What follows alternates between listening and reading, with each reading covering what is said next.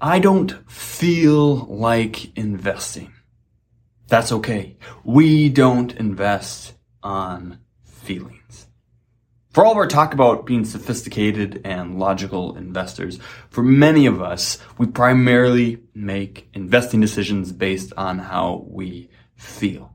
And there could be vast differences in how we feel about investing. And a lot of that comes down to how have our investments done? What is the market doing right now? How has it been doing lately? And with what is, especially recently, what has happened can often dictate what we do. And as much as we can talk about being logical and history and all these things, we so often can invest based on our feelings. And so there's two examples, I think, that dictate how we invest based on feelings. And one is we invest based on euphoric feelings. Right? We, we love investing when the market is raging, when it's just going up and up and up and our money is just compounding over time. And we're like, wow, this is really fun. And when the values of the best businesses in the world are surging due to growth in the underlying values of the companies themselves and their assets and their patents and all these things. And based on the increasing demand as more and more people join in the market, join in the euphoria, join in the fun, we see those shares surging in price, growing, and it's fun and we love to invest and it's euphoric, right? Surely what has happened recently will continue to happen ad nauseum. We saw this in 2019, right after a 10 year bull market, after the, the values of the best companies in the world were going up for 10 years almost in a row. And we saw it again in 2021 after the COVID crash. And with the COVID stimulus buoying uh, the values beyond what was ended up being reasonable in that short amount of time. And, and everyone loves to invest when the markets are up, right? A lot of people got into the markets in 2019 when they were been going up for a while and got into the markets in 2021 after it had been going up for a while. And it's, it's just, it's a fun time to invest. It's euphoria. Right? Another time that it dictates, that the market dictates when we will invest based on our feelings is investing based on depressed feelings. Right? We hate to invest when the markets are volatile, especially when that volatility is in the downward direction right? Volatility in definition means up and down, up and down. And no one ever complains about the up part of volatility. It's the down part we don't like. And so it makes us nervous, right? And I don't want to lose money, we think. We saw this in 2020 with the COVID crash, right? And in 2022 and 2023 with the inflation and interest dip that we've been getting through and people get skittish. Right? And some people commit the gravest of sins, right? They sell their investments while the values are temporarily low, right? Turning a temporary decline into a permanent loss. They're killed by that fourth horseman, right? Panic. We've talked about that a lot. And while others may never sell, right? They don't, they don't commit that most egregious of crimes. They don't invest either.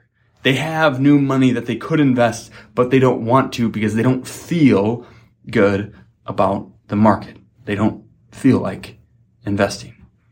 Of course, we know there's great power in investing, in becoming co-owners of the best businesses in the world. As a quick review, right? The results. If you had invested $10,000 in 1993 through November of 2023, about 30 years there, the U.S. stock market, and you invest in the U.S. stock market and the, and 10,000 in the U.S. bond market and 10,000 in cash. What would the core, what would the, the results be over that time?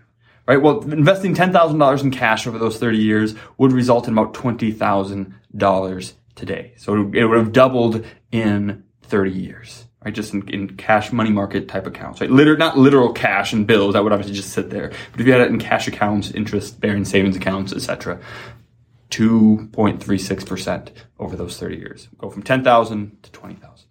If you invested it in bonds, which is the total US bond market over that time, that got an average of 4.3% over those 30 years, and you would have about 36,700. So from 10,000 to 36,000, tripled and then some your money over those 30 years. But if you invested in just the US stock market and left it there for 30 years, your $10,000 would have turned into $179,000 or an average of 9.79% per year. Right in that 10% that we're always talking about, right? Because left to itself over long periods of time, we know that being co-owners of the best business in the world generates on average 10% per year, which over 30 years does quite a bit, nearly five times more than you would have gotten in bonds. remember that during this period, right, during these 30 years, the value of the S&P 500 halved twice. Literally two times. The values got cut in half and you're still up 17 times, almost 18 times what you would have had 30 years ago. Add to that multiple wars, a global financial crisis, a global pandemic, and with all that, still five times more than you would have invested in bonds. You, you got five times more being owners of companies, investing in ownership than investing in debts. Let me ask you this. Right? Which is more likely? if we know, even if we don't always feel it, if we know that the values of the best business in the world, aka the stock market, if we know that those go up and down all the time, more up than down, and we know, even if we don't always feel it, that over the long term, right, investing and, and owning these companies produces the best long-term results. And, and if we know that that only you know, we don't not only go through the, the bad periods, but we also have good periods, right? And to get those good periods, we need to be in the bad periods. We know all these things, we'll have these periods where the values temporarily decline, aka bear markets, right? Then when is the next bear market likely to occur? Okay, if we knew all these things, we know the volatility, we know the general trends, when is the next bear market likely to occur? Either A, after the market's been going up for 10 years in a row, or B, immediately after one we just had? What's more likely? Right? And of course we know that, no, I mean, no one knows, but I think all of us would guess, hey, you're more likely to see a down market right after a really long, really good market. Right? So if the market had been going up from, from 2009 to 2019, you had 10 years of almost straight growth. What's more likely, a bear market at the end of that or a bear market now after a COVID crash, after the 2022, 2023 dip? What's more likely? Again, no one knows when the next one's going to be. But it's at these times when the market doesn't feel as good, right? When you've had a lot of volatility over the last few years, when, when we're still, as I'm recording this, not back yet to the all-time highs at the end of 2021, it doesn't feel good to invest. And I've had conversations with clients where they have money to invest. They didn't pull out. I would never let any one of my clients make that mistake, but they have other money and they don't feel like investing it in the stock market, in equities, because they just, they're uneasy about what it would do. But really, this is probably the best time. Not the best time. The best time to invest was when it was at the bottom, of course. But this is a much better time to be invested than at the top of a long bull market. So when, what, what is more likely? Right? Because to me, I think the, the best times to invest are after all that stuff's gone. When everyone else is, is worried about the market, that is the best time to invest. And when everyone's excited and euphoric about the market, that may be the worst time to invest. Or as Warren Buffett so succinctly put it, right? Be fearful when others are greedy and greedy when others are fearful. So when should you invest? When you feel like it? No. You may ask, is now a good time to invest? And let me answer that with a different question. What's the best time to plant a tree? 30 years ago? What's the second best time to plant a tree? Today. And I think the same thing could be said about investing. The best time to invest in the US stock market and the best businesses in the world would have been 30 years ago when you could have turned $10,000 into $179,000. That would have been the best time. The second best time is today, when you have the money. The best time to invest is when you have the money. And after 2020 and 2022, it sure feels, right, that we are due for another strong market, that maybe the worst is behind us. And I sure would hate to be on the sidelines when the next 100% increase happens. But we don't invest based on feelings. We invest when we have the money and we're not going to need it anytime soon. And we invest and become co-owners of more of the best businesses in the world. So don't invest based on feelings have a plan, stick to the plan. If you need help doing any of those things, investing not based on feelings, but on a plan, that is what we do. We'd love to talk more with you about it.